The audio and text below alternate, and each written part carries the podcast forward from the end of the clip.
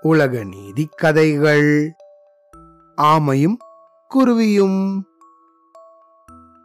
பெங்களூர்ல பெல்லந்தூர் அப்படின்னு ஒரு ஊர் இருக்கு. அந்த ஊர்ல ஒரு ஏரியும் இருக்கு. நகரங்களுக்கு நடுவுல இந்த ஏரி ரொம்ப அழகா இருக்கும். இந்த ஏரிக்கு நடுவுல ஒரு சின்ன தீவும் இருக்கு. அதுல வெறும் மரங்கள் மட்டும்தான் உண்டு. இந்த மரங்கள்ல நிறைய பறவைகள் அப்பப்போ வந்து போகும். சில பறவைகள் அங்கேயே தங்கி இருக்கும். இந்த மரத்தடியில இந்த ஏரியிலிருந்து வந்து சில ஆமைகளும் தங்கும். ஆமைகள் தான் தண்ணிலையும் நிலத்திலையும் இருக்கும் தானே? அது போல இந்த ஆமைகள் அங்க வந்து தங்குறது வழக்கம்.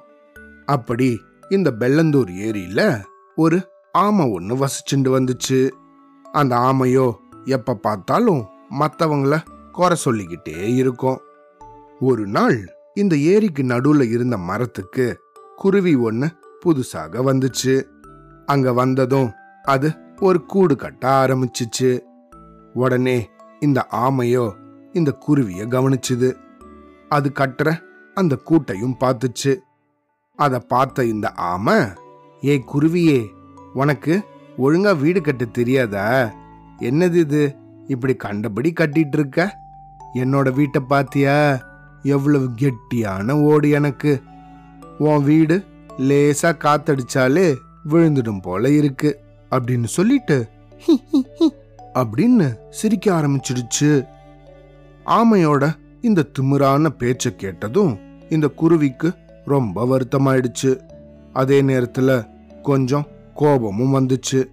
உடனே இந்த ஆமைய பார்த்து ஏ ஆமையே என்னோட வீடு வேணா உன் வீட்டை போல ரொம்ப கெட்டியா இல்லாம இருக்கலாம். ஆனா என் வீட்டுக்கு என்னோட உறவினர்கள் என்னோட நண்பர்கள் எனக்கு தெரிஞ்சவங்கன்னு யார் வேணா வருவாங்க. தெரியுமா? அவங்க வந்து அங்க தங்கலாம் எவ்வளோ நாள் வேணா இருக்கலாம். ஆனா உன்னோட வீட்லேயோ நீ நினைச்சா கூட யாரும் வந்து தங்க முடியாது. எப்பையும் நீ மட்டும்தான் இருக்க முடியும். தெரியும் தானே? அப்படின்னு சொல்லுச்சு. அப்படி சொல்லிட்டு எப்பையும் அடுத்தவங்கள குறை சொல்றத விட்டுட்டு வேற ஏதாவது உருப்படியான வேலை இருந்தா போய் பாரு அப்படின்னு சொல்லிட்டு ஒருவரையும் பொல்லாங்கு சொல்ல வேண்டாம் அப்படிங்கிற உலக நீதி பாடல் வரிய சொல்லி இந்த பாரு ஆமையே எப்பையும் அடுத்தவங்கள குறை சொல்றது அவங்கள பத்தி புறம் பேசுறது அப்படின்னு இந்த மாதிரி தேவையில்லாத வேலைகளை எல்லாம் செய்யாத சரியா? அப்படின்னு சொல்லிச்சு. சொல்லிட்டு அது பாட்டுக்கும் தன்னோட கூட கட்டுற வேலைய தொடர்ந்து செஞ்சுச்சு. குருவி இப்படி சொன்னதும் அதை கேட்ட இந்த ஆமைக்கு அப்பதான் தன்னோட புத்திக்கு தான் செஞ்ச தவறு உரைச்சுது. அதுக்கு மேல யாரையும் குறை சொல்லக்கூடாது திட்டக்கூடாது அப்படின்னு தனக்கு தானே முடிவு பண்ணிக்கிச்சு.